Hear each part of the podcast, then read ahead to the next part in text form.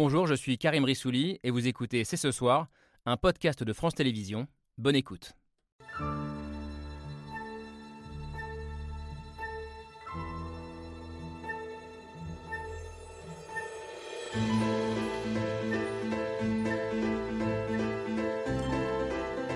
Bonsoir à toutes et à tous, soyez les bienvenus sur le plateau de C'est ce soir. Le quoi qu'il en coûte a été la bonne politique au bon moment face à la crise du Covid en 2020. Mais le quoi qu'il en coûte serait la mauvaise politique face à l'inflation. 2023 ne marquera pas le retour du quoi qu'il en coûte. C'est la grande question de ce début d'année, celle qui a rythmé la semaine et à laquelle le gouvernement risque d'être confronté encore longtemps. Face à l'envolée des prix de l'énergie, face à l'inflation, face au défi de la crise climatique, pouvons-nous vraiment sortir de cette logique du quoi qu'il en coûte ? Pas sûr à écouter Emmanuel Macron qui a annoncé lui aujourd'hui devant les boulangers une extension des aides à près de 400 000 petites entreprises pour payer leurs factures. Alors que faut-il comprendre ? L'État a-t-il le bras qui tremble au moment d'arrêter cette logique de perfusion de l'économie mise en place depuis le début de la crise Covid ? Est-il devenu ce que certains appellent un état charité, entre guillemets ? Enfin, il n'y a peut-être pas d'argent magique, comme le disait le président, mais sans cette accumulation d'aides et de chèques, ne risque-t-on pas de se heurter à un mur des faillites encore plus inquiétant que la dette que nous continuons à creuser ? Nous sommes le jeudi 5 janvier 2023. C'est ce soir, c'est parti. C'est parti, c'est ce soir avec Camille Diao. Salut Camille. Beaucoup de questions qui interrogent en profondeur notre modèle économique et social. Et pour en débattre avec nous ce soir, d'abord un homme qui va nous aider à prendre à la fois de la hauteur et du recul historique. Bonsoir, grosse responsabilité. Hein. Bonsoir Eric Monnet. J'assume. Bonsoir. Soyez le bienvenu, spécialiste d'histoire économique, désigné meilleur jeune économiste de France en 2022. Vous êtes directeur d'études à l'EHESS, professeur à l'École d'économie de Paris. Et quand on parle du rôle de l'État, vous êtes assez clair. Vous dites, ce rôle ne va pas diminuer, nous ne reviendrons pas en arrière. Vous nous direz pourquoi au cours de cette émission. Sommes-nous arrivés au bout de cette logique du quoi qu'il en coûte ? Bonsoir Rémi Godeau. Pour vous, la réponse est oui. On est arrivé au bout de la logique. Vous êtes journaliste, rédacteur en chef du quotidien libéral L'Opinion. Vous dites un peu d'ailleurs comme Bruno Le Maire qu'on a entendu tout à l'heure que cette logique qui était totalement justifiée au moment de la crise Covid a, selon vous, été dévoyée, entre guillemets. Le débat devrait être intéressant notamment avec Christophe Ramaux. Bonsoir, enseignant à l'Université Paris 1, membre des économistes atterrés, groupe d'économistes de gauche, et vous dénoncez, vous notamment, un manque de cohérence de la part du gouvernement. Pour vous, je crois, on éteint des incendies avec des chèques et en même temps, on se prive de recettes en baissant les impôts. On va en débattre ce soir. Vous devriez sur ce point être plutôt en accord avec Alma Dufour. Bonsoir. Bonsoir. Militante écolo, devenue députée la France insoumise de Seine-Maritime. Pour vous, cette crise de l'énergie qui fait exploser les factures, elle est certes due à la guerre en Ukraine, on en a souvent parlé ici, mais surtout, selon vous, à la logique de spéculation de l'Union européenne. On va en débattre. Vous dites l'énergie par l'Union européenne, plutôt. Permise par l'Union. Vous dites l'énergie est un sujet trop sérieux pour être laissé au marché. On va en débattre notamment avec le monsieur Europe du journal Libération qui est là. Bonsoir Jean Quatremer. Bonsoir. Vous arrivez de Bruxelles et pour vous sortir de ce fameux marché européen de l'énergie, ce serait, je crois, une grosse erreur. Vous êtes aussi souvent très dur sur ce plateau avec les Français. Ce sera peut-être encore le cas ce soir parce que, je vous cite, en préparant l'émission, vous avez dit « Les criarderies françaises me font marrer car le bouclier tarifaire n'existe pas dans les autres pays ». Alors, criarderie, c'est un mot que je ne connaissais pas avant le début de cette émission. Et puis également avec nous, Lucile Schmitt. Bonsoir, Lucile. Bonsoir. Haut fonctionnaire, vice-présidente du think tank La Fabrique de l'écologie, qui cherche à articuler à la fois écologie, justice sociale et démocratie. Vous êtes de celles qui pensent, on en a souvent parlé ici également, que cette succession de crises doit nous pousser à repenser en profondeur notre modèle. Merci à tous les six d'être là ce soir pour ce débat qui commence avec le billet de Pierre-Michel.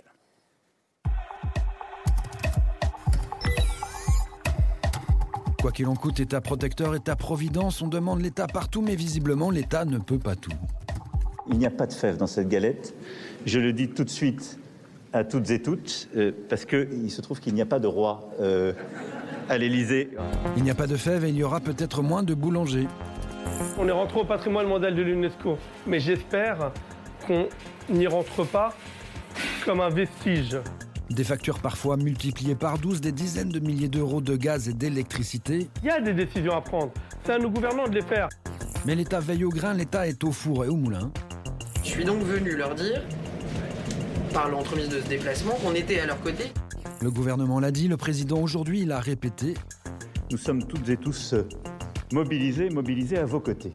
L'État sera là, on n'a pas fait tout ça pour ça. On ne s'est pas battus tous ensemble pendant la période du Covid pour aider pour sauver des entreprises et les voir tomber maintenant. Mais il y a un mais. Je veux le dire avec force, la France est à l'euro près. On est passé du quoi qu'il en coûte au combien ça coûte. 2023 pourrait ne pas rimer avec prix bas. Au 1er janvier, l'État stoppe sa ristourne de 10 centimes par litre de carburant. Fini les largesses, terminé les ristournes, comment sortir du quoi qu'il en coûte ? Le quoi qu'il en coûte a été la bonne politique, au bon moment, face à la crise du Covid en 2020. Toutes les bonnes choses ont une fin, de toute manière aux yeux des Français, le quoi qu'il en coûte n'est plus de mise. 2023 ne marquera pas le retour du quoi qu'il en coûte. On fait ce qu'on peut. Quoi qu'il en coûte. Quoi qu'il en coûte, encore faut-il, comme on dit dans le Berry, on fait quoi qu'on peut avec quoi qu'on a. Quoi qu'on a, c'est que le gaz va continuer à augmenter en janvier, que des restaurateurs, que les bouchers, eux aussi, veulent être aidés. En 2022, les faillites d'entreprises ont déjà bondi de plus de 48%. Vous dites qu'il n'y a pas de mur de faillite, comme on l'entend. Non, il n'y a pas de mur de faillite. On verra si ça tient, quoi qu'il arrive.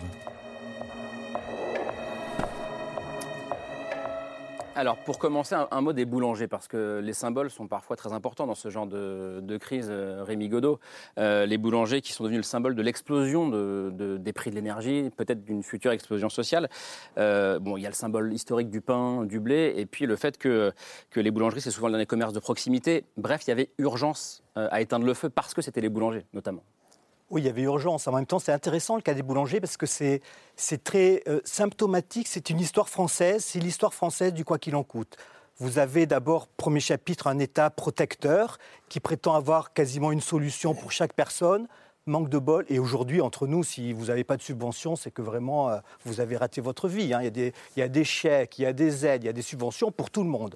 Manque de bol, les boulangers, il y avait un trou dans la raquette pour les boulangers. Ils répondaient à certains critères, mais pas au critère important qui est celui de la consommation d'électricité. Ouais. Ils étaient petits, ils employaient peu de personnes, ils avaient un chiffre d'affaires modeste, mais... ce sont de gros consommateurs d'électricité et donc ils sont passés entre les mailles du filet. Catastrophe. Deuxième chapitre, pourquoi ils sont passés entre les mailles du filet ? Parce que dans les années 90 et 2000, ils ont électrifié leurs fours, très bien, à une époque où l'électricité nucléaire était abondante et peu coûteuse. Donc là, je ne vous fais pas la suite, le drame national, l'effondrement de la production de l'énergie nucléaire, une histoire tout à fait française. Troisième point, c'est plus une histoire franco-européenne. Vous avez la libéralisation du marché de l'électricité qui s'est mal passée en France parce que, je crois que Jean ne me contredira pas, Bruxelles a dans le nez EDF, qui est un mastodonte. Donc Bruxelles n'a eu de cesse de vouloir imposer de la concurrence à EDF. Ça n'a pas marché. En 2004, en 2017, le marché a été ouvert. Ça n'a pas eu vraiment d'impact sur EDF. Et à ce moment-là, on a créé les fameux fournisseurs alternatifs. Quatrième chapitre, les boulangers comme certains Français, mais les boulangers étant des professionnels beaucoup moins protégés que les consommateurs que nous sommes, ou beaucoup moins équipés que les gros groupes qui ont des équipes pour gérer les fluctuations des cours de l'énergie, on peut dire qu'ils se sont un peu fait avoir parce qu'ils ont des contrats qui, au moment où les prix ont explosé, les ont mis dans une situation intenable. Cinquième chapitre, ça passe vite, il y en aura un sixième. Alors. Cinquième chapitre, le président de la République qui... pris un peu en défaut parce qu'on arrive au bout de la logique du quoi qu'il en coûte, tape du poing sur la table et en particulier s'en prend pas forcément à raison aux fameux fournisseurs alternatifs en disant il va falloir que ça change, en disant les contrats, il va falloir les revoir. On ne sait pas trop dans quelle situation de droit on est, mais bon, peut-être que le président a le droit de décider que les contrats sont caducs, on verra. Sixième chapitre, donc c'est bien ça. Et dernier. Un peu de cafouillage et d'incohérence, vous en avez parlé. La journée est assez au moment où Bruno Le Maire dit « ça suffit les dépenses publiques », le président de la République, lui, ouvre un peu plus les vannes, alors que depuis un mois, les vannes sont franchement très ouvertes. Beaucoup de réactions chez Alma Dufour. Non, mais parce que si autant c'est vrai que le bouclier tarifaire protège la plupart des consommateurs, donc des Français. Ce n'est pas le cas dans les logements collectifs, attention, parce que ça passe aussi complètement inaperçu, mais on a des vrais problèmes de rattrapage de charges dans les logements collectifs, notamment les logements sociaux, qui sont terrifiants. Des gens sur ma circonscription peuvent avoir des charges de 150 euros par mois. d'électricité. Donc on parle de ça. Donc passer le logement collectif, on va parler des entreprises. Les entreprises ne sont pas protégées comme le sont les Français par le bouclier tarifaire. C'est pas vrai. Il y a eu des aides effectivement, mais elles sont insuffisantes. Et vous disiez toutes les entreprises ont le droit à des aides, c'est pas vrai. Les ETI, par exemple, les entreprises de taille intermédiaire n'ont pas le droit à des aides à l'amortisseur électricité qui est là pour les PME et les TPE. Et même cet amortisseur, il ne prend au final en charge que moins de 40% de la hausse du coût de l'énergie. Donc, ce n'est pas du tout une couverture absolue. Et au-delà, moi, ce qui m'étonne, c'est qu'on se focalise sur les boulangers. Il faut absolument les aider. Mais en fait, Emmanuel Macron a élargi ce matin, justement. Aux artisans. Mais depuis 6 mois, moi, je reçois sur ma circonscription tout un tas d'entreprises, notamment des entreprises industrielles de taille intermédiaire qui sont dans la scierie, dans le textile, etc., qui nous disent qu'ils ne vont pas passer l'année. Ils ont, par exemple, une entreprise qui s'appelle 1083, qui est une des rares qui fabrique des vêtements en France, à des factures d'énergie qui sont passées de 150 000 € à 450 000 €. De combien ? Je veux dire, c'est 150 à 450 000 €. Donc vous, le mur de faillite, vous dites, il est déjà là. Bah oui, et surtout sur certains, en fait, certains secteurs. Sur certains secteurs, et pas les secteurs qu'on aimerait voir disparaître le plus. On veut relocaliser la production industrielle en France, à la fois pour notre autonomie, notre souveraineté, mais aussi pour baisser l'empreinte carbone. On veut aussi avoir des petits commerces et effectivement c'est un tissu industriel qui est fragile et on le voit qui risque de ne pas passer l'année. Et c'est pas vrai que la France fait figure d'exception dans ce quoi qu'il en coûte. Je veux dire, l'Allemagne, et on lui a bien d'ailleurs reproché, enfin le gouvernement lui a reproché, a annoncé 200 milliards sur la table pour aider ses entreprises en 2023. Les États-Unis, c'est encore plus. Donc on a 2 pays qui sont des puissances économiques majeures qui prennent le chemin complètement différent. Pourquoi que ce que nous annonce Jean Quatremer ? Non, il n'y a pas de bouclier tarifaire aux États-Unis, ils n'en ont pas besoin vu le niveau de l'énergie. Là, je parlais des entreprises. Oui, mais en l'occurrence, les entreprises, ce que vous faites référence à l'IRA, Inflation Reduction Act, qui n'a rien à voir puisqu'il s'agit d'aider les entreprises à investir dans la transition. Voilà, mais c'est autre chose. Mais ce qui est assez amusant quand on parle de l'État, c'est qu'on se demande d'où vient l'argent. On a l'impression qu'il y a une espèce d'arbre magique et puis l'argent tombe. C'est du Emmanuel Macron, là. Voilà, et oui, mais c'est vrai. Mais de quel argent on parle ? En réalité, il s'agit de transférer la charge des consommateurs, qui est exactement sur les consommateurs ou sur les entreprises, sur le contribuable. C'est de ça dont il s'agit. Et donc, il s'agit d'endetter l'État, et donc ça veut dire aussi des remboursements de dettes qui pèseront sur nous, via nos impôts, mais aussi sur nos enfants. Donc, même déjà, il faudrait arrêter de dire l'État doit aider, parce que bon, on doit aider les boulangers, on doit aider bientôt les bouchers, on va aider la grande distribution, on va aider jusqu'à qui, jusqu'à quand des entreprises qui ont des difficultés. Donc, je trouve ça assez étonnant.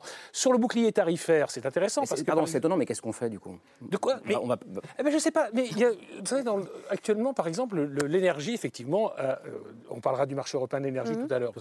On va en parler avec Camille. Voilà, il y a un vrai sujet. Mais aujourd'hui, ce qui est intéressant, c'est que enfin, nous avons pris conscience que l'énergie, ça coûtait cher et que ça avait des effets destructeurs sur la planète. Pour la première fois, on s'est mis à réduire notre consommation. Je crois que la France, elle en est déjà à peu près à 15%. Et pourquoi ça fonctionne ? Parce que d'un seul coup, les gens se sont rendus compte que l'énergie, ça coûtait extrêmement cher. Mais c'est pas également réparti. Le signal prix a enfin fonctionné. C'est-à-dire que, par exemple, en Belgique, où il y a un bouclier tarifaire... Où vous habitez, je le rappelle. Voilà, où il y a eu un bouclier tarifaire qui a été mis en place pour 3 mois, simplement. Juste pour 3 mois.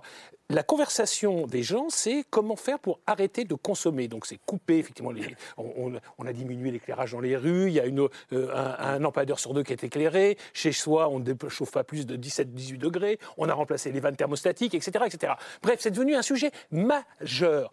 Donc en gros, ce que vous dites, c'est que le quoi qu'il en coûte français empêche de prendre conscience. Mais complètement, c'est-à-dire qu'il faut surtout ne pas désactiver le signal prix et laisser les gens prendre conscience que l'énergie coûte cher et a des conséquences dramatiques sur l'environnement. On ne peut pas l'été pleurer comme des malades parce qu'il y a des grands feux de forêt et au mois de décembre dire que l'État doit subventionner la production d'énergie qui concourt donc au réchauffement climatique. Christophe Ramaux. Il y a même, il faut sortir de l'illogisme. Pour réduire les émissions de gaz à effet de serre, la principale chose qu'il faut faire, c'est des investissements massifs. D'accord ? Donc, se serrer la ceinture, etc. Très bien, il y en a qui ont les moyens. Il y a des familles pauvres qui n'ont pas les moyens de se serrer la ceinture parce qu'ils sont à l'os. Mais ils sont aidés. Ils sont aidés. Donc, oui, ils sont aidés. Bon, d'accord. Voilà. Mais donc, ce qu'il faut faire pour réduire les émissions de gaz à effet de serre, c'est d'abord et avant tout des investissements, y compris avec des aides publiques. Donc, pour rebondir sur votre propos, quand vous dites on ne sait pas d'où l'argent vient, etc., il y a eu, pour faire un peu de pédagogie, il y a eu une étude de l'INSEE remarquable qui a été publiée il y a un peu plus d'un an qui montre qu'en fait, rien ne se perd. Tout ce qui est prélevé, et il y a beaucoup de sommes qui sont prélevées, mais en fait, on les retrouve en termes de quoi, principalement ? Services publics, mais il faut savoir que les services publics, parce que la plupart des gens ont en tête, quand ils entendent la dépense publique, c'est 1500 milliards, c'est 56% du PIB, ils ont en tête, oh, les fonctionnaires coûtent cher. Mais non, en fait, dans la dépense publique, il n'y en a qu'un quart de la dépense publique qui sert à payer des fonctionnaires, et ça n'a pas augmenté depuis 40 ans, sans proportion. Non, non, mais je devance éventuellement vos remarques. Donc en fait, qu'est-ce qui a augmenté ? Qu'est-ce qui a augmenté ? C'est en fait des prestations et des transferts. Hein, ce sont des prestations sociales, ça ne fait pas vivre des fonctionnaires, donc les retraites, le remboursement des soins, plein de transferts aussi aux entreprises, alors qu'ils ne sont pas forcément d'ailleurs comptabilisés dans la dépense publique, parce que la critique que je ferais notamment au « quoi qu'il en coûte », hein, c'est que... c'était nécessaire, même si après on peut discuter du ciblage. C'était, etc. Ça ne l'est plus ? Non, je pense que c'est toujours nécessaire parce qu'il y a de nouveaux défis. Il y a de nouveaux défis. La construction de logements, d'accord ? Y compris pour répondre aux défis. La rénovation thermique des logements, le développement des transports collectifs. Il y a d'immenses besoins, d'accord ? Y compris pour répondre à cette nouvelle frontière du XXIe siècle qu'est l'écologie. Mais ce que je reproche au gouvernement, c'est d'avoir une optique profondément libéral, au fond. C'est que d'un côté, il a fait le quoi qu'il en coûte, dont on peut discuter le ciblage. Hein. Il faut savoir que sur le premier quinquennat d'Emmanuel Macron, quand même, les 5% les plus riches ont récupéré 1 700 €, les 5% les plus pauvres ont récupéré que 65 €. Est-ce que dire par an, le quoi qu'il en coûte, alors, philosophiquement, il n'est pas libéral. Non, mais je termine, oui, mais ce qui est libéral, c'est le quoi qu'il en perde. C'est quoi ça ? Le quoi qu'il en perde, c'est le fait que l'État a fait plein de cadeaux fiscaux aux entreprises, aux plus riches, 60 milliards par an cumulés sur le premier quinquennat, et on en rajoute avec la baisse de la cotisation sur la valeur ajoutée des entreprises. Et donc, la prochaine étape, et d'ailleurs, Bruno Le Maire la devance à chaque fois, ça va consister à dire, écoutez, il y a des déficits, c'est abominable, et donc il faut réduire la générosité des services publics, alors qu'on en a besoin. Regardez, l'éducation est à l'os, vous voyez ce que je veux dire ? L'hôpital est à l'os, et il faut réduire la générosité de la prestation sociale. Le cadeau fiscal, parce qu'après on fait tourner la parole. Du côté de la gauche, c'est toujours le cadeau fiscal, c'est quoi ? C'est qu'on vous laisse ce que vous gagnez, et donc c'est un cadeau. En fait, l'État ne vous prend pas 100%, et si vous prend 80%, puis finalement vous allez garder 75%, eh bien ces 5%, c'est un cadeau fiscal. Non, c'est pas un cadeau fiscal. C'est ce qu'on a gagné, c'est les revenus que nous disposons et que nous acceptons de redistribuer. Donc ce n'est pas un cadeau. Éric Monnet, comment est-ce que vous regardez ce début de discussion ? Vous posiez une bonne question, Karim. Si au moins une, c'est bon. Qui est, est-ce que le quoi qu'il en coûte est libéral ? Ce qui est une vraie question. Parce que finalement, donner beaucoup d'argent aux entreprises et aux ménages, sans donner une direction, c'est-à-dire en disant, il va y avoir une transition, qui est associé à ça, que l'État dit voilà où on devrait aller, c'est relativement libéral. C'est-à-dire qu'en fait, on ne change rien dans l'économie. On dit juste que l'économie doit fonctionner de la même manière qu'avant. Et l'État est juste là, finalement, pour donner de l'argent en se finançant par une dette publique qui est elle-même libérale, parce qu'elle est vendue sur des marchés financiers. On peut rentrer dans les distinctions sur comment se finance l'État, c'est important. Mais on pourra revenir sur la dette, on peut en reparler. Donc ça, c'est une vraie question. C'est-à-dire qu'à partir du moment où, en fait, les dépenses publiques... En fait, je pense aussi, par ailleurs, que le terme « quoi qu'il en coûte », on l'a vu là dans le débat, en fait, mélange tellement de choses. Il veut tout et rien dire. Finalement, on se perd un peu, parce qu'on parle de dépenses qui n'ont rien à voir, entre le bouclier tarifaire, qui est une lutte sur les conséquences de l'inflation, des investissements écologiques et tout ça. En fait, on voit sans doute qu'on a quand même perdu un peu dans le débat public à utiliser cette notion de quoi qu'il en coûte, qui masque tout sur le rôle de l'État. Par le ministre de l'économie lui-même. Hein. Voilà, exactement. Mais donc, et on en parlait tout à l'heure sur le côté... En fait, à quoi doit servir l'État ? C'est-à-dire donner quand même une ligne. Et c'est ça la question centrale du moment pour vous. C'est la question centrale. Et sur l'inflation, on le disait, c'est-à-dire qu'aujourd'hui, l'inflation, elle est en grande partie due en Europe à la hausse du prix de l'énergie. Donc la seule manière de faire baisser le prix de l'inflation, c'est de faire baisser le prix de l'énergie. Donc soit ça se résout par la paix en Ukraine, et là, personne n'a la main très claire là-dessus, soit ça se résout, et c'est ce qui est dit tout à l'heure, par une transition énergétique la plus rapide possible et une baisse aussi possible, mais ce qui est aussi lié à une forme de transition énergétique sur les logements. Et c'est sur ce point-là que l'État a le plus de manœuvre. Ouais. C'est-à-dire faire des énergies vertes et faire en sorte que la baisse de la consommation baisse là où elle peut être, dans certaines entreprises, dans des logements, etc. Là, pour le coup, il peut y avoir un point d'accord entre différents invités, notamment avec Lucile Schmitt, j'imagine. Non, moi, ce qui me semble important... Si bien sûr. Je suis absolument ravie du fait que vous parliez de la façon dont l'État doit donner un cap, dont il doit réguler, dont il doit assumer explicitement une stratégie. Et moi, ce qui me gêne dans le quoi qu'il en coûte, en dehors du fait que ça mélange beaucoup de choses, c'est que c'est du fil de l'eau. C'est-à-dire que, d'une certaine manière, je crois que le malaise vient du fait qu'on a l'impression qu'une corporation après l'autre vient demander son chèque et que du coup la question de la solidarité, de la redistribution et des transferts que vous évoquiez, qui est une question collective en fait, c'est-à-dire, est en quelque sorte battue en brèche parce que en fait c'est un problème de gouvernance, c'est-à-dire qu'on n'a plus les corps intermédiaires nécessaires pour en amont avoir le sentiment qu'on va comprendre au fond ce qu'il va falloir dépenser pour le collectif et qu'on peut aussi avoir l'impression que c'est, j'allais dire par une forme de clientélisme, ou en tout cas celui qui viendra voir le président de la République, il dit qu'il n'y a pas de roi par exemple dans votre... Mais d'une certaine façon, à mesure qu'il n'y a pas de corps intermédiaire, chacun peut se dire je vais aller voir le roi, qui est le roi républicain, je lui demanderai un chèque, il me le donnera ou il ne me le donnera pas, mais je tente la chose. Et donc le sentiment qu'il peut y avoir d'une forme d'arbitraire par rapport au fait que les mécanismes collectifs n'existent pas suffisamment, c'est un point important. La deuxième chose par rapport à Bruno Le Maire, ou quoi qu'il en coûte, et nous en sommes à l'euro près, c'est que ce sont d'une certaine manière des métaphores qui ne rendent absolument pas compte de ce qu'on peut appeler un fonctionnement démocratique qui partagerait les grands enjeux économiques et ce qui est en train de se passer. Et donc, ce n'est pas par la métaphore du genre la pauvre ménagère qui n'a plus un seul euro dans son porte-monnaie qu'on va faire comprendre aux Français ce que c'est que les problèmes de déficit, les problèmes d'investissement pour l'avenir. Et moi, d'une certaine manière, ce que j'avais aimé du temps de la Covid, c'était que le quoi qu'il en coûte, ça remettait du bien commun, c'est-à-dire la santé était un bien commun. Et on revenait à des concepts économiques qu'on a trop... Enfin, il ne faut pas raconter qu'ils sont économistes. Il y a plusieurs économistes ici. Je ris parce que tout le monde lève le doigt. Tout le monde est toujours. Mais en tout cas, la santé est un bien commun. La transition écologique, je ne sais pas si c'est un bien commun, mais en tout cas, c'est un processus qu'il faut mener en commun. Et la justice sociale, ça fait partie de ce que nous avons capitalisé en termes de démocratie à la française. Donc on a perdu le sens de ce quoi qu'il en coûte. La question de ce que nous partageons, ce que nous avons en commun, ça ne se résout pas à dire on est à l'euro près et quoi qu'il en coûte pour les boulangers.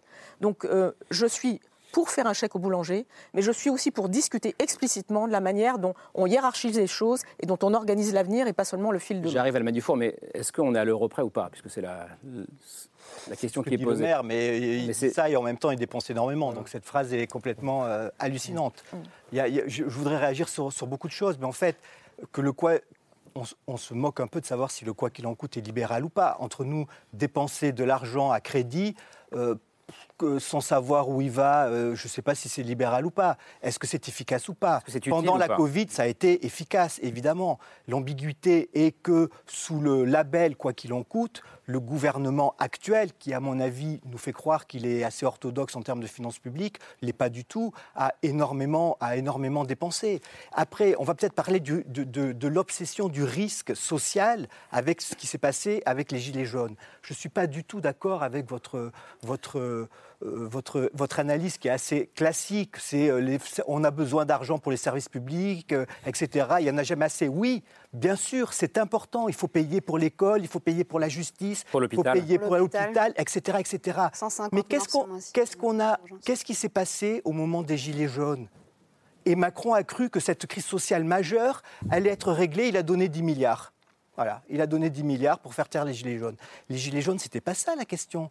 Ce qui a mis l'étincelle, qui a mis le feu aux poudres, c'est la fameuse vidéo de Jacqueline Moureau. Qu'est-ce qu'ils font de tout ce pognon ? Les gens se disaient qu'ils ne pouvaient plus vivre. Voilà, on allait taxer leur voiture alors qu'ils avaient besoin de leur voiture pour circuler. On allait, y avait un problème de pouvoir d'achat, un pouvoir d'emploi, donc... Ils n'avaient pas d'idée de ce que serait leur avenir. C'était une question de maîtrise de son destin. Les gens disaient attendez, moi je suis pas assez riche pour bien vivre. Il y avait un sentiment pauvre. De déclassement, on en a beaucoup parlé. Bien sûr, mais... je suis pas assez pauvre pour toucher des aides. C'était ça, c'était pas du tout. Aujourd'hui, on n'a jamais mis autant d'argent dans les services publics. Et vous avez raison. Pas sur les salaires. Vous avez parfaitement raison. Et depuis 40 ans, les salaires, la masse salariale des fonctionnaires a même un peu diminué. Mais sauf que ce discours ne tient plus aujourd'hui. Vous avez les gens qui constatent un délabrement énorme du service public alors qu'on met de l'argent. Alma Dufour, pense que ce discours tient. Mais allez-y. Comment ? Non, quand il dit ce discours ne tient plus, vous n'êtes pas d'accord, j'imagine, avec ça. Ce discours ne tient plus. Regardez, vous augmentez les infirmières à raison. Sauf que... Les infirmières, elles ne veulent plus aller travailler à l'hôpital. Elles se font broyer à cause des conditions de travail. Donc vous avez un problème d'attractivité du service public. Vous pouvez mettre beaucoup d'argent. Il fonctionne tellement mal que... il y a un gros problème. Pardon, mais juste avant qu'on prenne la parole, non, sur les Gilets jaunes, je conteste totalement ce que vous venez de dire. C'est-à-dire que le début des Gilets jaunes, c'est une pétition en ligne faite par Priscillia Ludosky, qui pose la question de l'augmentation du prix du carburant et qui dit par ailleurs, est-ce que vous avez l'impression que la taxe qui va être récupérée sera affectée à la transition écologique. Donc, non, c'est explicite. C'est vrai. Ensuite, ce que fait Priscillia Ludosky, c'est qu'elle va à la fois voir des groupes Facebook, voir des journalistes, et en fait, elle associe la question de la réflexion sur quelque chose d'apparemment très concret, très quotidien, à une réflexion politique et démocratique. Rémi, on ne va pas refaire le débat Gilets jaunes, d'autant qu'il y a eu beaucoup de types de Gilets jaunes, beaucoup de raisons d'être Gilets jaunes. Mais juste, Alma Dufour. C'est parti d'ailleurs. Voilà. Mais pour revenir sur la question qu'a évoquée M. Ramaux, en fait, la question du quoi qu'il en coûte, des investissements, elle est nécessaire parce que quand on n'investit pas, la crise est pire. C'est ce que vous avez dit, en fait. C'est-à-dire qu'aujourd'hui, je le vois dans les débats qu'on a à l'Assemblée nationale, on nous refuse, par exemple, de l'argent parce qu'on est dans une période austéritaire budgétaire. Il y a des chèques qui sont donnés à la va-vite, mais il y a pour projet quand même de réduire les dépenses publiques de façon assez significative sur le quinquennat. On nous refuse 12 milliards, par exemple, d'euros pour la rénovation énergétique massive des bâtiments. On nous refuse des investissements qui permettraient de faire baisser la facture d'énergie de la France, en fait. C'est de ça qu'on parle. C'est que si on avait investi plutôt il y a 20 ans dans la transition écologique, aujourd'hui la crise nous coûterait 3 fois moins cher. Elle nous coûte 3 fois plus cher. Gérer l'urgence aujourd'hui énergétique nous coûte 3 fois plus cher que si on avait fait les bons investissements dans la rénovation énergétique des bâtiments notamment. On a exactement le même débat sur le ferroviaire. On nous refuse 3 milliards d'euros pour rénover les petites lignes, notamment RER, dans les métropoles qui n'en ont pas. Mais on met 8 milliards d'euros dans un bouclier tarifaire pour les carburants qui n'a pas créé une infrastructure en plus dans le pays. Idem pour la rénovation énergétique. On n'a pas créé 1 kWh de production électrique supplémentaire dans ce pays. Mais on a lâché quand même 40 milliards. Ce que vous dites en gros, c'est qu'on se contente de gérer les crises. On se contente de gérer les crises parce qu'à chaque fois qu'on sort d'une crise, on se dit, de toute manière, c'est la logique austéritaire qui prévaut, il faut baisser les dépenses publiques, on ne fait pas d'investissement pour l'avenir, on va de crise en crise en crise en crise. Alors l'État s'endette de plus en plus, mais sans aucune richesse supplémentaire qui a été produite. On ne baisse pas les dépenses publiques, d'accord. Et sur l'hôpital, si parce qu'on les baisse par rapport à l'augmentation de la population. Les dépenses publiques, c'est 56% du PIB, les prélèvements, c'est 46%. Pour finir sur la santé. De pays équivalents au monde. Sur l'austérité, une petite chose. Pour rebondir, l'État va dépenser 500 milliards. Il ne va récolter en termes d'impôts que 350 milliards. Est-ce que vous vous rendez compte de la différence ? Donc l'austérité, parce qu'il baisse les impôts. Christophe Ramaux. J'ai l'impression qu'on vit dans 2 pays différents. C'est ça qui est intéressant. Alors qu'on a le même budget. Pas tant. Pour remettre un peu d'ordre, quand même, il faut savoir que quand on dit que la dépense publique c'est 56% du PIB, il faut toujours ne jamais oublier que ce n'est pas une part du PIB. C'est-à-dire quand on calcule la dépense privée, comme on calcule la dépense publique, vous savez à combien elle est, la dépense privée ? Elle est à 200%. Donc vous voyez ce que je veux dire, hein ? Attention, donc dans la dépense publique, c'est ce que je disais tout à l'heure, il y en a à peine un quart, et ça n'a pas bougé depuis 40 ans, ça n'a pas augmenté, alors qu'une société qui s'enrichit doit consacrer normalement plus d'argent pour l'éducation et pour la santé. On voit les dégâts là, du néolibéralisme. Les 3 quarts de la dépense publique, c'est des prestations, des transferts aux ménages, aux entreprises, et ça fait vivre, ça soutient l'économie privée. Qu'est-ce que font les retraités avec leurs pensions ? Ils vont faire leurs courses auprès du privé, ça soutient l'économie. Nous vivons dans des économies mixtes, dans lesquelles il y a du privé, et je vous rassure, le privé, ça a du bon, il y en a besoin. Mais il y a aussi besoin pour porter l'intérêt général. J'ai pas dit qu'il n'y en avait pas besoin, quand on parle d'ultralibéralisme, laissez-moi finir. Laissez-moi finir. Par contre, laissez-moi finir, c'est pas une part, retenez-le pour une fois. Par contre, c'est pas une part du PIB. Alors, je prolonge. Si on prend toutes les sommes, les prélèvements obligatoires que versent les gens, les cotisations sociales et les impôts, et tout ce qu'ils reçoivent, eh bien, vous savez quoi ? C'est l'étude de l'INSEE que je citais tout à l'heure, je n'avais pas été jusqu'au bout. Eh bien, les 2 tiers des Français gagnent. Quand on comptabilise non seulement les prélèvements, les impôts, les cotisations qu'ils versent, mais aussi ce qu'ils ont en matière de retraite, d'allocation chômage, et puis de consommation de services publics. Parce que la consommation, les routes, les infrastructures, l'école, l'hôpital, c'est de la consommation, tout ça. C'est calculé à l'euro près, c'est merveilleux. Les 2 tiers des Français gagnent. Et regardez, parce que parfois on a tendance à dire l'État social s'est dépassé. Il y a même parfois un discours de la déploration, un certain discours critique, qui consiste à dire « Ah, le néolibéralisme a tout emporté, il n'y a plus rien, etc. » Je ne suis pas d'accord avec ce discours, je suis un économiste atterré, mais je ne suis pas d'accord avec ce discours de la déploration. Regardez, écoutez bien ce chiffre. Si on prend les revenus primaires, c'est-à-dire les revenus du travail et puis les revenus du capital, l'écart entre les 10% les plus riches et les 10% les plus pauvres, c'est de 1 à près de 13. C'est colossal comme écart. Mmh. Ça va complètement à l'opposé de l'idéal démocratique. Maintenant, si on prend en compte tous les prélèvements qui sont versés et tout ce que reçoivent les ménages en termes de prestations, eh bien on passe, on était de 1 à 13 quasiment, on passe à 1 à 3. Voilà. Il y a une réduction considérable des inégalités. Que... Et il y a toujours des inégalités. Mais donc l'État social, est-ce que le rôle d'un gouvernement... Je termine sur un point. Non mais arrêtez. Ce jeu de ping-pong ne m'intéresse pas. Je termine sur un point. Je termine ma phrase. Le ping-pong, ça ne m'intéresse pas. Ce qui m'intéresse, c'est d'aller à la racine des enjeux. Mais ça veut dire que l'État social fonctionne. Mais ça veut dire que le rôle d'un gouvernement responsable, ça serait de ressasser sans cesse ce que je viens de dire. De passer de 1 à 3 à 2. Sur le thème...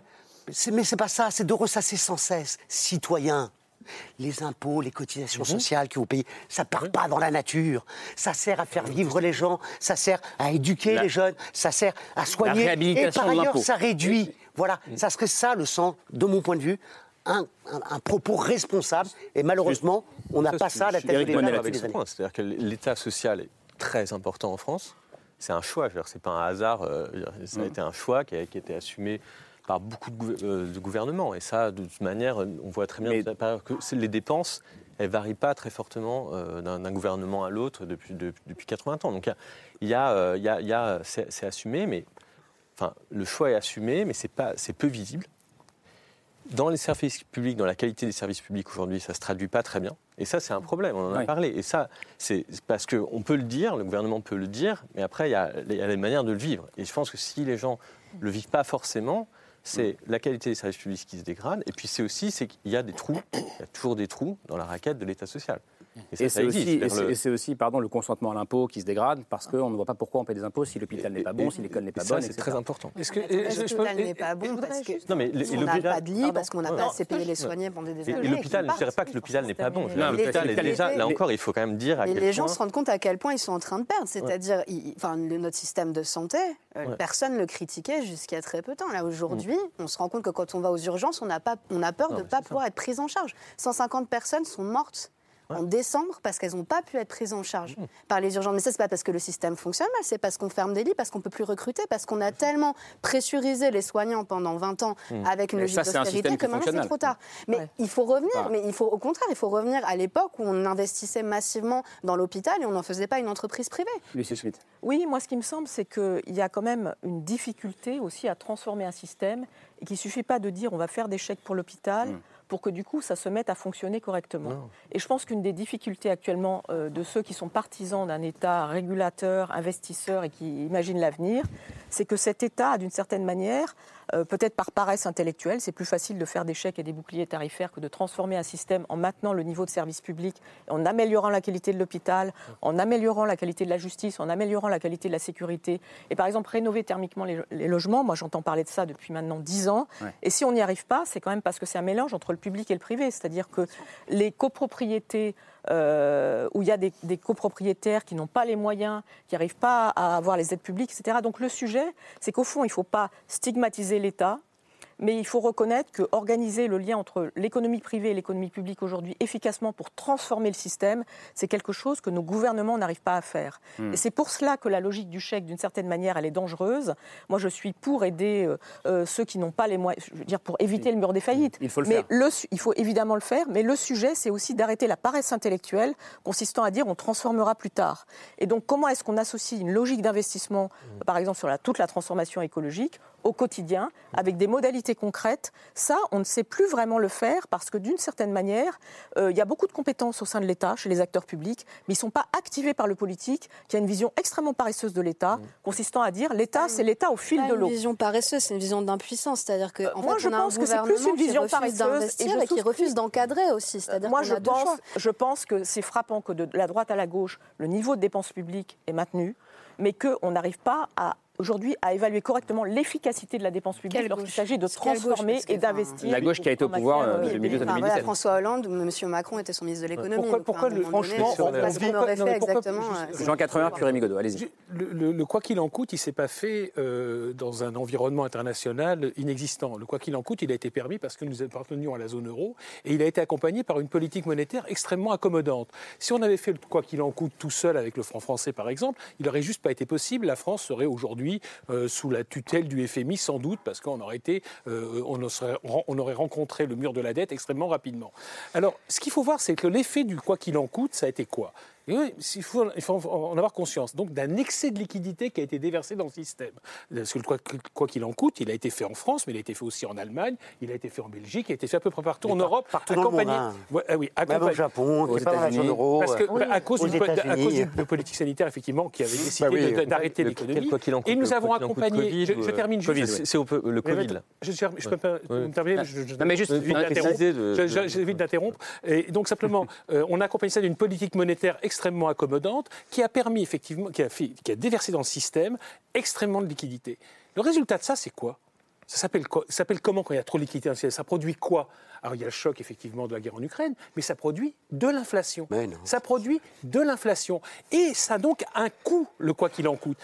Et c'est quelque chose, et c'est pour ça que c'est extraordinaire. J'ai l'impression qu'on est en train de parler d'une France totalement isolée du reste du monde. Ça n'est pas le cas. Et les 10%, pour l'instant, nous avons 5% d'inflation. Par exemple, en Belgique, ils en sont à 12% actuellement d'inflation. C'est-à-dire parce que nous, on a ce bouclier, c'est-à-dire on a décidé que ça, c'est l'État qui prenait en charge une partie du coût qu'aurait dû être pris en charge par l'État. Donc, ce n'est pas que les liquidités qui jouent, parce qu'il y a des différences sociales d'inflation très importantes. Oui, c'est ça. Vous avez vu, hein ? Oui, mais pourquoi ? À cause de quoi ? Dans votre raisonnement, il y a un problème là. À cause justement de la prise en charge. Mais pourquoi ? Parce qu'évidemment, l'État prend une partie de l'inflation en charge. Et donc, l'excès de liquidité a créé de l'inflation. Je suis désolé. Donc, c'est quoi la conclusion ? Ça a un coût, le quoi qu'il en coûte ? Ça a un coût, c'est-à-dire qu'on peut pas... Parce que ce que dit Bruno Le Maire, quand il dit « on est à un euro », mais ça a aussi un coût de ne pas faire le quoi qu'il en coûte. Oui, ça a un coût. C'est une question de choix politique. Oui, mais c'est que simplement, aujourd'hui, le quoi qu'il en coûte ne pouvait se faire que parce que ça se faisait dans un cadre européen et parce que la Banque Centrale Européenne accompagnait le quoi qu'il en coûte. Aujourd'hui, on n'est plus du tout dans cet environnement macroéconomique qui nous a permis de faire cette politique-là. C'est-à-dire que si on fait un nouvel quoi qu'il en coûte en solitaire, ça va avoir un coût massif pour nos finances publiques et peut-être ça se traduira. Alors, comme Rémi Godeau est d'accord avec vous, je vais quand même demander à Eric Monnet ce qu'il en pense. Sur le fait que... Bon, je vais arrêter d'employer le mot « quoi qu'il en coûte » parce que je pense qu'on est entre confusion. Pour le fait que depuis quand on parle ? Parce que quand on parle de « quoi qu'il en coûte », on parle quoi ? Du Covid ça. Là, de ce dont parlait M. Le Maire, c'est depuis 2008. Depuis 2008, il y a eu une énorme crise financière. Et depuis 2008, les États sont venus aider, d'abord en aidant les banques à éviter qu'elles fassent faillite, par des garanties ou des résolutions. Ensuite, des prestations sociales contre le chômage qui augmentaient fortement. Donc ça, effectivement, a été aidé par les banques centrales parce que ça coûtait cher, il fallait mettre de la dette. Le choix a été fait, en France, à partir de 2012 au moins, de ne pas financer ça par l'impôt. Donc c'était financé par la dette. La dette, effectivement, il faut... Là, c'est un jeu... À chaque fois qu'un État émet de la dette, c'est un jeu de confiance avec les personnes qui vont lui prêter.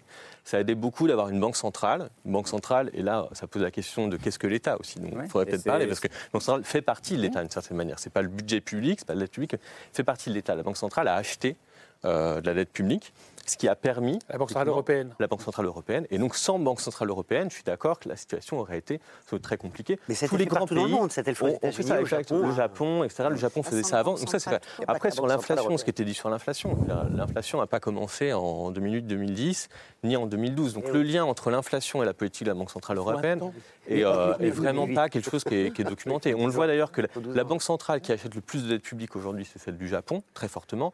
Et le Japon, aujourd'hui, a un taux d'inflation qui est beaucoup plus faible. Donc là, je pense que ça mélange quand même beaucoup de choses si on commence à faire ces théories du lien entre l'inflation... Éric Monnet, pour aller encore plus loin dans votre raisonnement, vous dites on entre dans un moment où on ne reviendra pas en arrière. La succession de crises, et notamment la crise climatique qui est là, et qui va perdurer, fait que l'État va avoir ce rôle assurantiel et va continuer à l'avoir. Là, on est entré, justement, si on commence en 2008... On voit que l'État est entré dans... C'est ce dont on parle depuis tout à l'heure. Un rôle d'assurance, comme ça, par des chocs, du coup par coup, et manquant de stratégie de long terme. Je pense que là, tout le monde était d'accord pour décrire ça depuis 2008.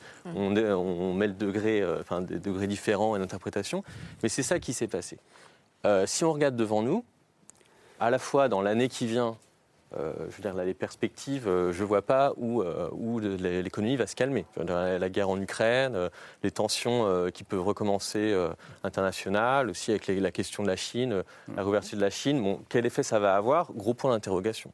Si on regarde à plus long terme, là, la question climatique, je veux dire, toute la question des aides publiques qu'on a ici, par rapport à la question climatique, c'est pas grand-chose. C'est-à-dire qu'à partir du moment où il va commencer à y avoir des désastres climatiques qui vont, si on ne fait rien, qui vont se répercuter, alors là, le rôle assurantiel de l'État qu'on a bu depuis 2008, ça va se multiplier. Ça veut dire qu'on peut faire ce genre de plateau si chaque année, plusieurs fois. Ouais. Donc s'il n'y a pas de stratégie vis-à-vis de ça, je veux dire, on va complètement, comme vous dites, on va refaire ces mêmes plateaux depuis chaque année. Et donc c'est en ça que je dis, on est entré d'une certaine manière quand même dans un nouveau monde, et un nouveau monde qui est lié aussi, et un truc qui est mal assumé depuis 2008, parce que c'est mal théorisé, c'est mal formulé, c'est que depuis 2008, l'économie privée a du mal à fonctionner sans ce soutien de l'État. Alors, quelqu'un va me dire, peut-être qu'on a trop étouffé l'économie privée, on ne l'a pas aidée. D'une certaine manière, quand même, on le voit.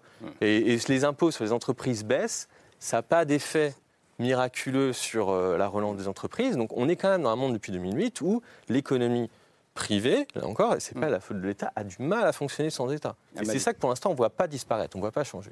Tout à fait, sans doute vous avez raison, on est plutôt dans un capitalisme d'État ou un capitalisme subventionné par l'État, mais ce contre lequel on s'oppose aussi. Mais vraiment, je suis extrêmement d'accord avec ce que vous avez dit. Rappelons quand même qu'il y a des rapports qui tablent sur le fait que le changement climatique coûtera à peu près 25% du PIB mondial à l'horizon 2100, mais ça c'était avant les nouveaux rapports qui estiment que l'impact du changement climatique est 50% pire que ce qu'on avait prévu. C'est un rapport qui vient de sortir en France, CNRS Météo France, donc on est vraiment dans une situation très très très très problématique. Et c'était pour rebondir sur ce que vous disiez, subventionner l'énergie, c'est aller contre la lutte contre le changement climatique, puisqu'on ne met pas l'énergie à son coût réel. Ce n'est pas vraiment vrai, parce que regardez, on a eu beau faire le bouclier tarifaire. Et qu'on n'encourage pas la sobriété. Ça dépend du type d'énergie qu'on consomme. La sobriété, c'est important, mais la sobriété, ça veut dire choisir, ça veut dire arbitrer, et pas laisser tout simplement ceux qui ne peuvent pas payer arrêter de consommer. Parce que c'est ça qui s'est passé dans les industries. On a beaucoup baissé la consommation énergétique des industries en France, mais ce n'est pas parce qu'elles ont fait un effort de sobriété encadré, planifié. Il y en a plein, comme je l'ai dit au début, qui se sont arrêtés de produire, tout simplement. Parce qu'elles ne pouvaient pas payer leurs factures. Donc ça, ce n'est pas souhaitable. Ce qui est étonnant de la part d'un libéral comme vous, c'est qu'on nous dirait que maintenant, c'est bien pour l'écologie qu'il y ait des entreprises qui s'arrêtent brutalement de produire. Parce que c'est ce qui s'est passé. La sobriété, c'est choisir les usages. Ce n'est pas laisser les ménages les plus pauvres ou les universités fermées, alors que d'autres peuvent continuer à allumer leur tour à la défense toute la nuit. J'exagère un peu, c'est une image. Mais le tertiaire n'a pas joué son rôle, par exemple, parce que lui avait des factures beaucoup moindres, n'a pas joué son rôle sur la sobriété. Ensuite, comme on consomme du gaz quand même énormément à cause de la défaillance de nos réacteurs nucléaires, c'est encore un autre sujet, les émissions de la France, elles n'ont pas du tout baissé, malgré la baisse de la consommation énergétique. Ce qui en revient au fait que sobriété, oui, mais investissement massif, ce que vous disiez, dans la transition énergétique et écologique, et pour nous prévenir des impacts. Et effectivement, il n'y a rien de plus grave, et je pense que Madame Schmitt sera d'accord avec moi, il n'y a rien de plus grave que le changement climatique. Que l'impact, que c'est la plus grosse baisse des gains de productivité dans l'économie qu'on aura à connaître. Donc effectivement, le quoi qu'il en coûte pour le Covid, à côté c'était rien. On était en guerre contre le Covid, mais je ne vois pas pourquoi on n'est pas en guerre financière contre le changement climatique. Rémi Godeau, mais on reste sur le sujet ? Moi, je crois que... Oui, on reste sur le sujet, mais moi je crois qu'il y a deux questions qui sont un peu des non-dits. Vous en avez parlé, je suis tellement d'accord avec vous. C'est la question de l'efficacité de la dépense. Ça ne suffit pas de dépenser. Oui, et avec les sommes. Aussi. Oui, mais quand on nous dit, par exemple, on a un système, on peut faire des boucliers tarifaires. S'il vous plaît, parce que j'ai pas. On a un système ultralibéral qui nous permet de réduire les inégalités de salaire de manière énorme grâce à la redistribution.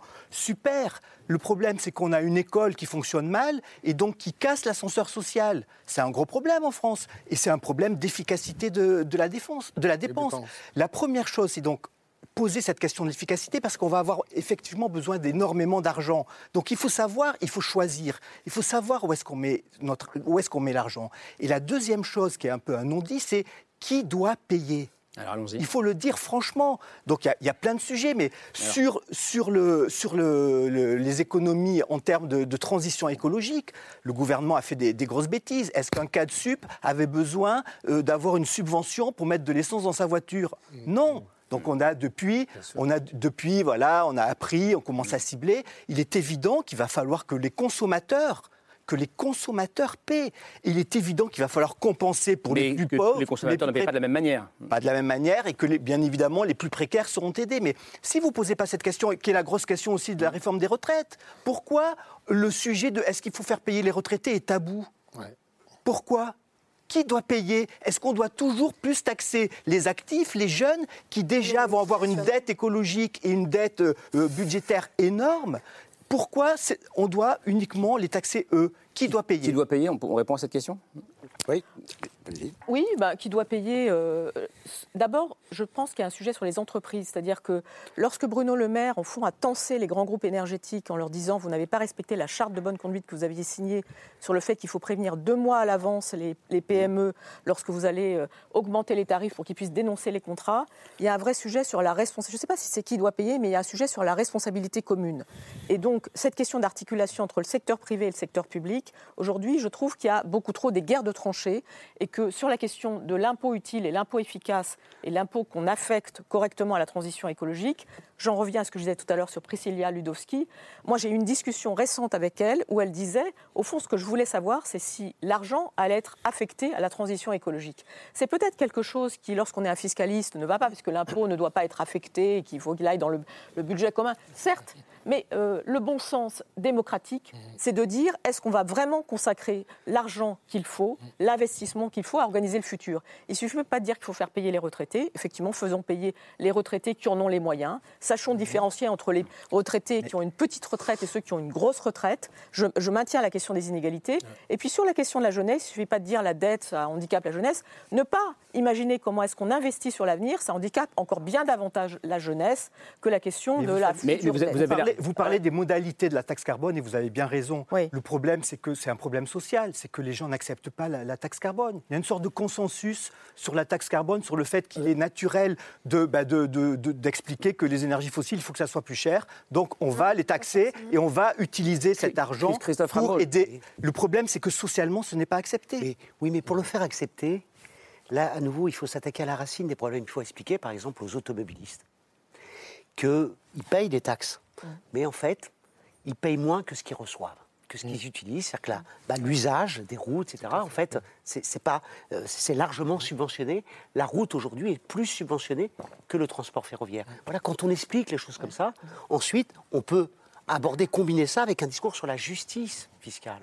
Parce que vous évoquez les retraités. C'est vrai que les retraités, en France, globalement, et on devrait en être fiers, on est l'un des pays, vous vous rendez compte qu'au Japon, entre 70 et 75 ans, il y a plus d'un tiers des Japonais qui sont obligés de travailler pour compléter leur maigre retraite. D'accord ? Donc, on ne veut pas de ça, j'espère. Et donc, on a un super système qu'on pourrait améliorer. On est le pays au monde où le taux de pauvreté chez le retraité est l'un des plus faibles. Alors vous allez me dire, mais où le taux il y a des retraités chez les jeunes est l'un des plus élevés. Le retraité, vous allez me dire, les retraités, il y en a qui touchent trop. Mais je suis d'accord avec vous. Mais là, il s'agit pas. C'est pas en baissant les retraites publiques qu'il faut s'attaquer à ça. Il faut savoir qu'il y a 20% du revenu des retraités en moyenne, c'est des revenus du patrimoine. Exactement. Et c'est très inégalement réparti. Or, qu'est-ce qu'a fait le gouvernement ? Puis même les précédents gouvernements sociaux-libéraux, qu'est-ce qu'ils ont fait ? Eh bien, ils ont baissé. Parce que il faut prendre conscience qu'il y a une page qui se tourne. C'est la page du néolibéralisme triomphant sur un bas l'État, bas la patrie, je ne sais pas quoi, etc. D'accord ? Cette page-là, elle est en train de se tourner. Jean Quatremer, il faut en prendre conscience. Et la question qui se pose... Je ne défends pas ce modèle-là. Bon, vous ne défendez pas, Jean-Luc Pouton. Excusez-moi, alors je retire. Franchement. Je retire. Je l'ai accusé de rien du tout. Bon, je ne vous ai pas dit vous êtes un gauchiste, irresponsable. Oui, je ne me permets pas de vous qualifier. Un gauchiste qui aime bien l'État, vous avez remarqué, donc c'est un peu plus compliqué. Mais, je pense vraiment qu'il y a une note de la Fondation Terranova, qui n'est pas la note la plus gauchiste, qui n'est pas la fondation la plus gauchiste, qui a plaidé récemment pour dire, écoutez, là, regardez, pendant le Covid, les plus riches ont épargné près de 200 milliards. Ben oui, ils ne pouvaient pas aller au restaurant, les voyages, etc. Quand le confinement s'est terminé, les plus riches, ils n'ont pas pu aller chaque soir 3 fois de suite au restaurant, Et donc, il y a une épargne toujours très importante qui est toujours là. C'est une démonstration qui est très documentée. Et donc, Terranova proposait... Terranova proposer de faire un impôt, ne serait-ce qu'exceptionnel. Bon, vous voyez ce que j'ai dit, moi je suis pour que ça se prolonge.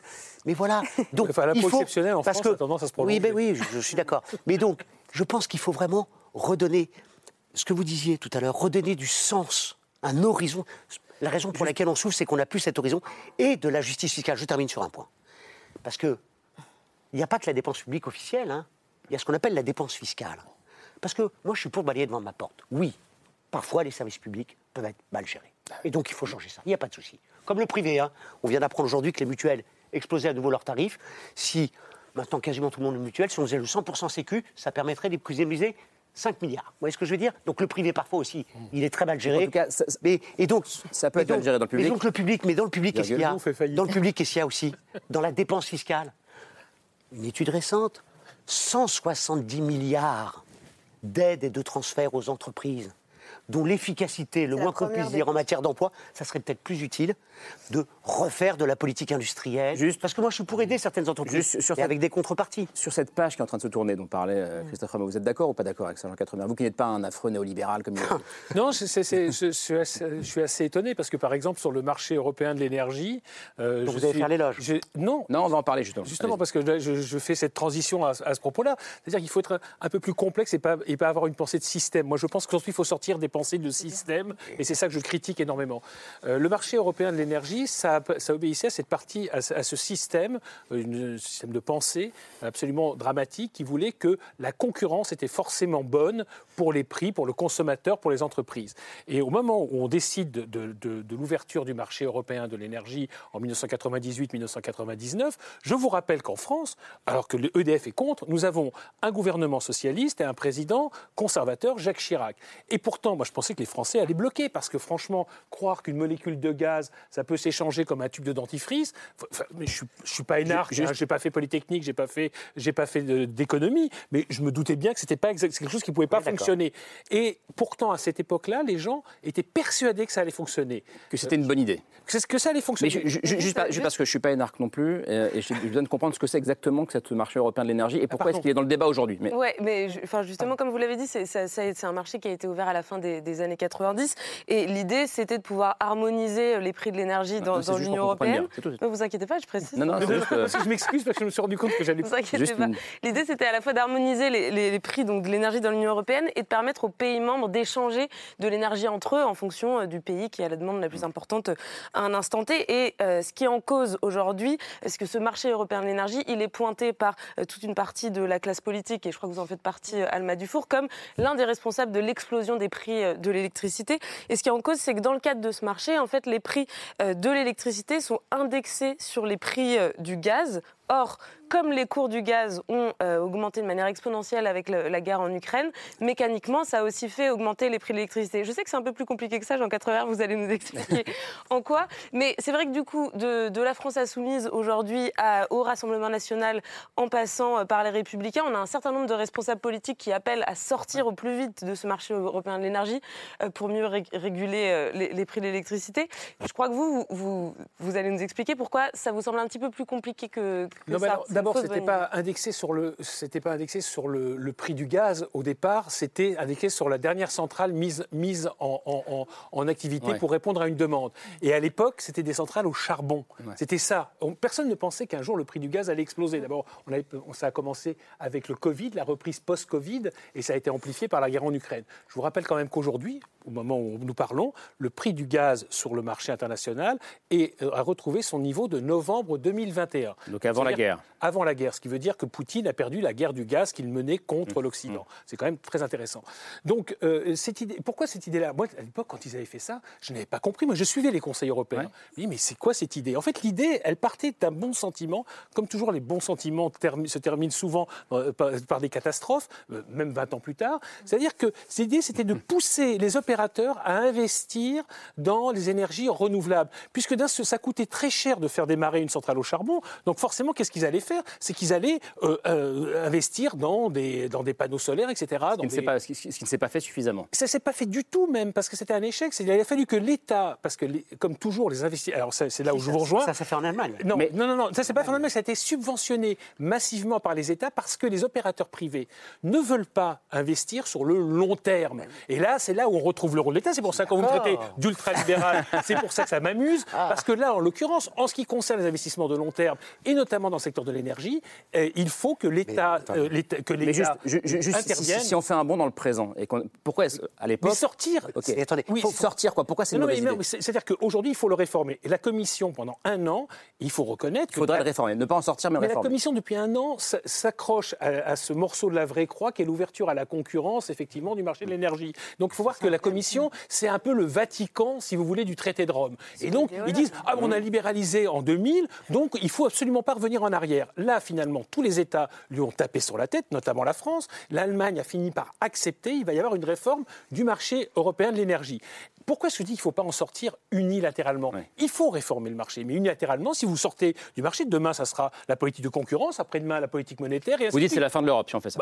Bah, moi, je vais sortir de la politique française d'aide sociale, je vais sortir de la politique française des impôts, etc. On ne peut pas faire ça. C'est-à-dire qu'il faut négocier ce qu'ont fait, par exemple, nos amis espagnols et portugais qui payent aujourd'hui quasiment 10 fois moins cher leur énergie que nous la payons. Mais qu'est-ce qu'ils ont fait ? Ils ont négocié avec Bruxelles parce qu'ils ne sont pas véritablement interconnectés au grand marché européen. Voilà. Alma Dufour,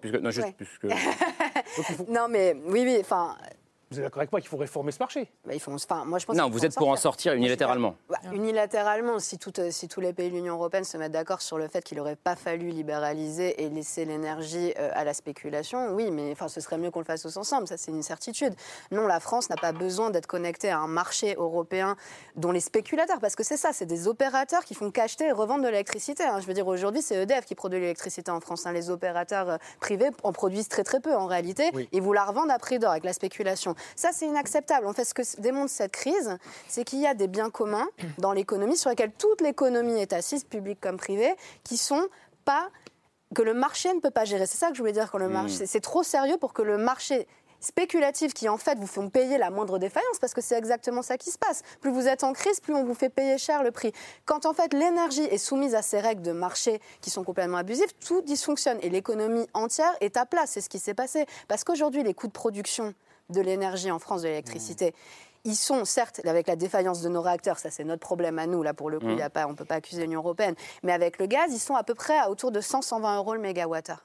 C'est bien moins que le prix auquel on vous vend l'énergie aux entreprises aujourd'hui, aux collectivités qui n'ont pas de bouclier tarifaire. Enfin, il y a une spéculation qui est énorme en plus, au-delà de nos problèmes très concrets d'offres de production électrique. Et ça, c'est plus possible. C'est plus possible. En fait, l'énergie, comme tout ce qui est en réseau, qui requiert des investissements absolument colossaux. Je veux dire, une centrale nucléaire. Une centrale nucléaire, vous ne voyez pas ça libéraliser au marché. On n'aurait jamais lancé la filière nucléaire si on l'avait laissée au marché. Vous avez dit le long terme. Sur ce point-là. En fait, on a besoin que ce soit nationalisé. Voilà, j'ai fini mon explication. Non, mais le mot a été mentionné de bien commun, et, enfin, l'eau, l'électricité.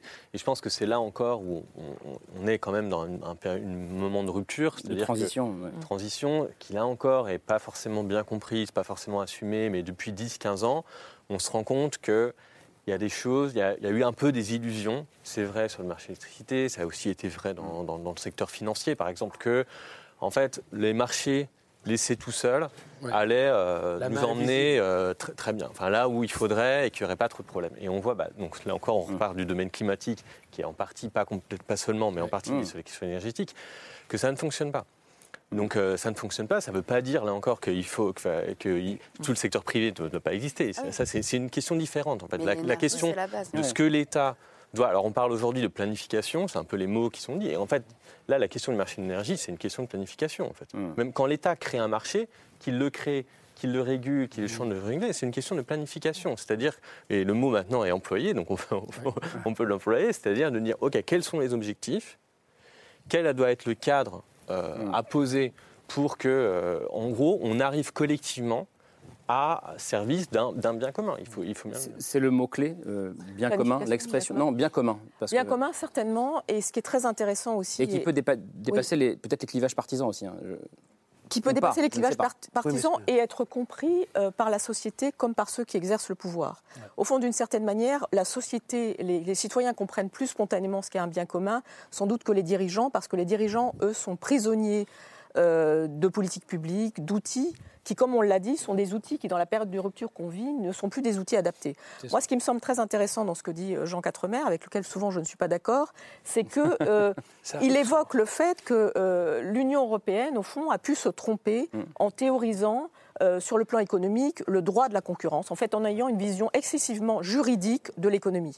Mais aujourd'hui, ce qui se passe, c'est que l'Union européenne est en train de vivre une espèce de révolution copernicienne avec ce qu'on appelle le pacte vert, le Green Deal, qu'elle a accepté l'endettement, la relance, et que tout ce qu'on a dit sur le quoi qu'il en coûte, ce qui est intéressant, c'est qu'aujourd'hui, l'Union européenne est d'une certaine manière en train de dire « Moi, je pourrais pratiquer un quoi qu'il en coûte s'il s'agit d'investir et de mener la transition écologique et énergétique. » Mais elle n'a pas le quoi qu'il en coûte au fil de l'eau. Donc, au fond, comment est-ce qu'on adopte une approche avec un cap, une planification qui peut être portée au niveau européen? Comment est-ce qu'on associe les échelles? Moi, c'est ça qui me semble assez passionnant. Et l'enjeu de la planification, on a souvent parlé de planification à la française. Il y avait des groupes de hauts fonctionnaires dans les années 30 qui adoraient la planification. C'était un groupe qui s'appelait X-Crise. Ensuite, c'était une espèce d'obsession technocratique. Comment est-ce qu'on rend la planification une manière d'envisager l'avenir et comment est-ce qu'on l'utilise aussi? Désirable. Et on la rend désirable par rapport aux citoyens, parce que sinon, ça peut apparaître comme une forme de confiscation où les indicateurs et le cap permettront en fait de continuer à rendre les choses opaques. Moi, je crois que l'idée, c'est la planification démocratique. Moi, c'est ça que j'ai envie de dire. Même au service du bien commun. Au service du bien commun. Je rebondis sur bien commun, justement, parce que là, je vais peut-être un peu être avec des petites nuances, quand même, parce que... quand même. C'est aussi un mot fourre-tout. Réfléchissez quoi qu'il en coûte, mais bien commun... Pourquoi on utilise bien commun plutôt que bien public ? Ah. Et oui, en fait, d'un point de vue historique, on peut faire une séparation. Les biens publics, c'est ce qui met en jeu l'intérêt général. Donc, il doit être porté par la puissance publique, éventuellement par les collectivités locales. Les biens communs, c'est autre chose. Les biens communs, c'est des biens que des membres, des individus veulent gérer en commun. D'accord ? Donc, on parle aussi de biens collectifs. Enfin, voilà, on peut parler de biens collectifs. Voilà. Mais est-ce que l'air que nous respirons est un bien public ? Mais je ne suis pas sûr que ça soit un bien. Je ne suis pas sûr qu'on puisse raisonner en termes de bien. Faire attention. Moi, je pense que c'est un bien. Par exemple, sur l'eau. Est-ce que l'énergie, l'eau, voilà, je viens. L'eau, sont des biens communs. L'eau, je vous dis, l'eau. Oui, c'est un bien commun. Quand il y a une rivière qui passe dans un village, je ne suis pas pour que les habitants du village puissent gérer l'eau comme ils le veulent. Parce que l'eau, elle arrive en aval, elle arrive en amont, elle coule en aval. Et donc, ça met en jeu l'intérêt général de la société. Et donc, je suis pour qu'il y ait des règles publiques, et pas simplement communes de membres associés, sur l'énergie.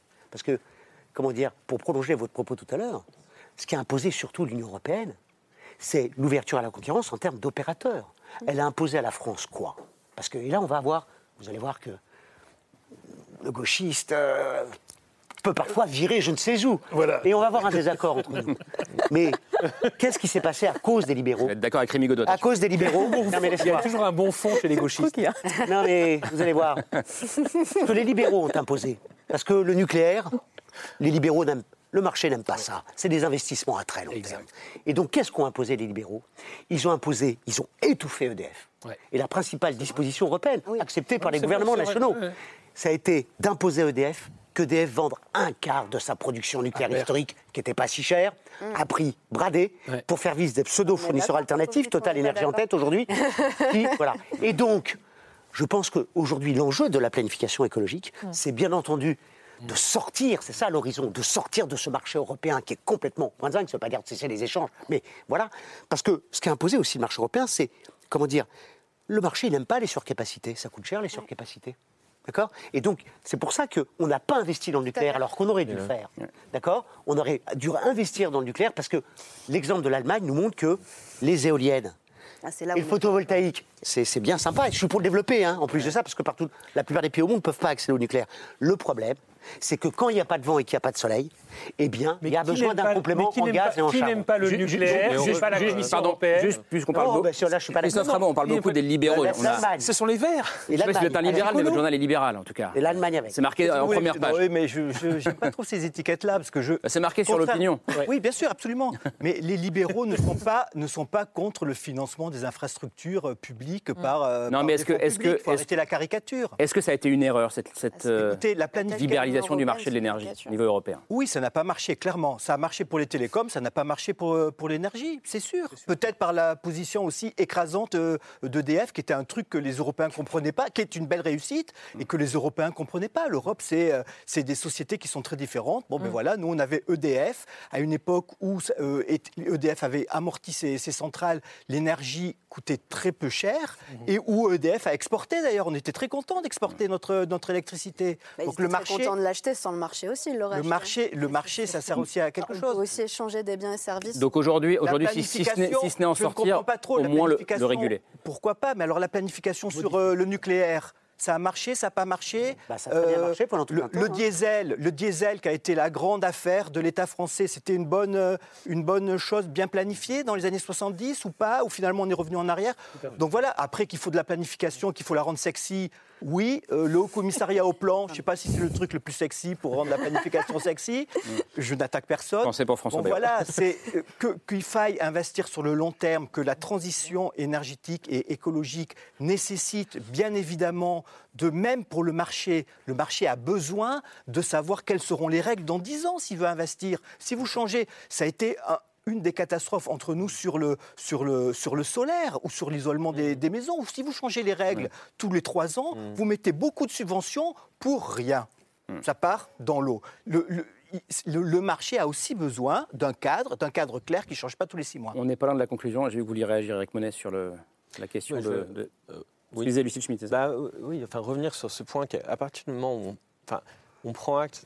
Je pense que ce soir, on voyait que l'État a plus dépensé, peut-être mal, peut-être un peu trop, mais en tout cas, on est entré dans un système où l'État joue un rôle en soutien. Et puis, cette idée qui doit être aussi plus servir de guide, telle planification. Le problème, c'est que ça vient au même moment qu'il y a une défiance de plus en plus grande vis-à-vis de l'État. Et donc, on heurte quand même, dès qu'on parle de l'État, ce qu'elle de ce soir, on revient toujours sur ce problème. C'est-à-dire qu'à la fois, il me semble avoir une sorte de consensus sur...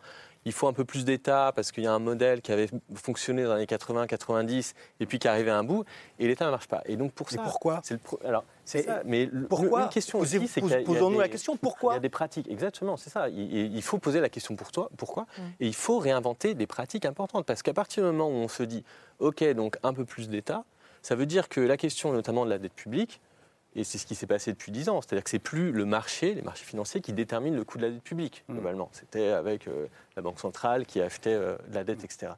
Donc ça veut dire qu'en fait, tout retombe sur la gestion démocratique. C'est très simple de le dire. Ouais, vous dites qu'il faut une gestion démocratique de la dette. Oui, tout retombe forcément. Il faut un grand débat national public sur la dette. Tout sur les dépenses, pour on revient... Enfin, c'est très simple ce que je dis, mais en fait, on revient, on fait le tour pour revenir à ce point très simple qu'en fait, toutes ces dépenses-là, les seules personnes qui sont capables de dire si c'est des bonnes ou des mauvaises réponses, c'est la démocratie, c'est les représentants, les élus, etc. Et ça, il faut réinventer cette culture de la concertation, des évaluations, des mesures. C'était une magnifique conclusion, mais comme je vous ai promis la parole, 15 secondes chacun. Allez-y, Alma Dufour. Si je peux me permettre, les gens, les Français, c'est déjà terminé. Les Français, en fait, ne sont pas méfiants vis-à-vis de l'État, ils sont méfiants vis-à-vis d'une élite et d'une oligarchie. Ils pensent qu'en fait, au sommet de l'État, c'est la même chose que le sommet des multinationales. Et comment les blâmer quand au moment où on parle du quoi qu'il en coûte, en fait, les dividendes n'ont jamais été aussi élevés dans l'économie mondiale pour 2022. Donc à un moment donné, si ce décalage-là, les gens le perçoivent, et au contraire, la planification, les gens en ont besoin. Les gens ont besoin qu'on leur dise où ils vont aller,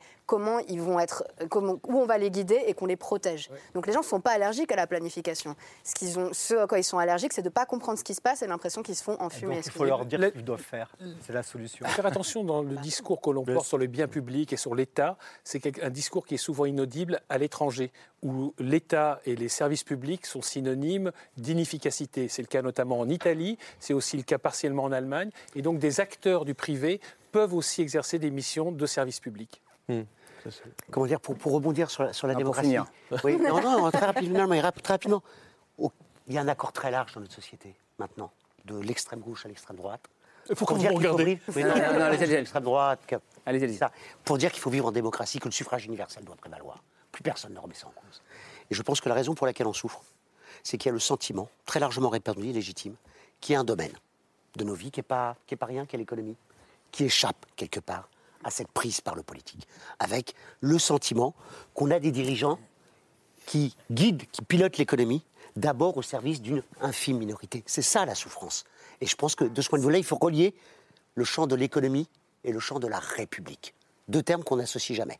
C'est un jour de bonté, donc je vous laisse terminer. Oh, c'est hyper sympa. Moi, comme je suis la dame des pétitions, là, ce soir, je voulais rappeler que la pétition L'Affaire du siècle, qui a été signée par 2,5 millions de personnes, était une pétition qui demandait un État différent, et notamment un État qui ait un cap et qui ait une vision écologique. Donc je pense qu'on est dans une situation... Vous rejoignez ce que disait Eric Monnet sur la question...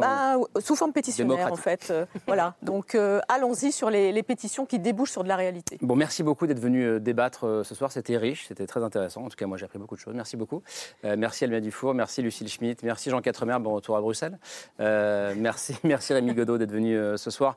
Votre dernier livre, Christophe Ramaux, Pour une économie républicaine, sorti l'an dernier chez Debeuck Éditions. Et vous, Eric Monnet, votre dernier livre, il s'appelle La Banque Providence, il arrive, aux éditions du Seuil. Merci beaucoup. Avant de se quitter, juste une pensée. Pour notre confrère, le journaliste Olivier Dubois, enlevé au Mali le 8 avril 2021, qui commence donc cette année 2023 en captivité. Ça fait 637 jours qu'il est otage maintenant. Nous ne l'oublions pas et nous pensons à lui et à sa famille. Et nous espérons bien sûr sa prochaine libération. Voilà, merci Camille. Et on se retrouve lundi. Ce sera aux alentours de 22h40. Merci de votre fidélité. Ciao.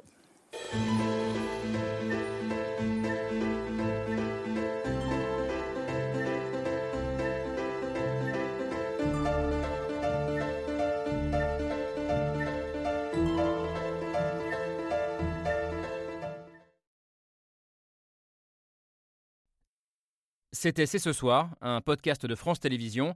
S'il vous a plu, n'hésitez pas à vous abonner. Vous pouvez également retrouver les replays de l'émission en vidéo sur France.tv.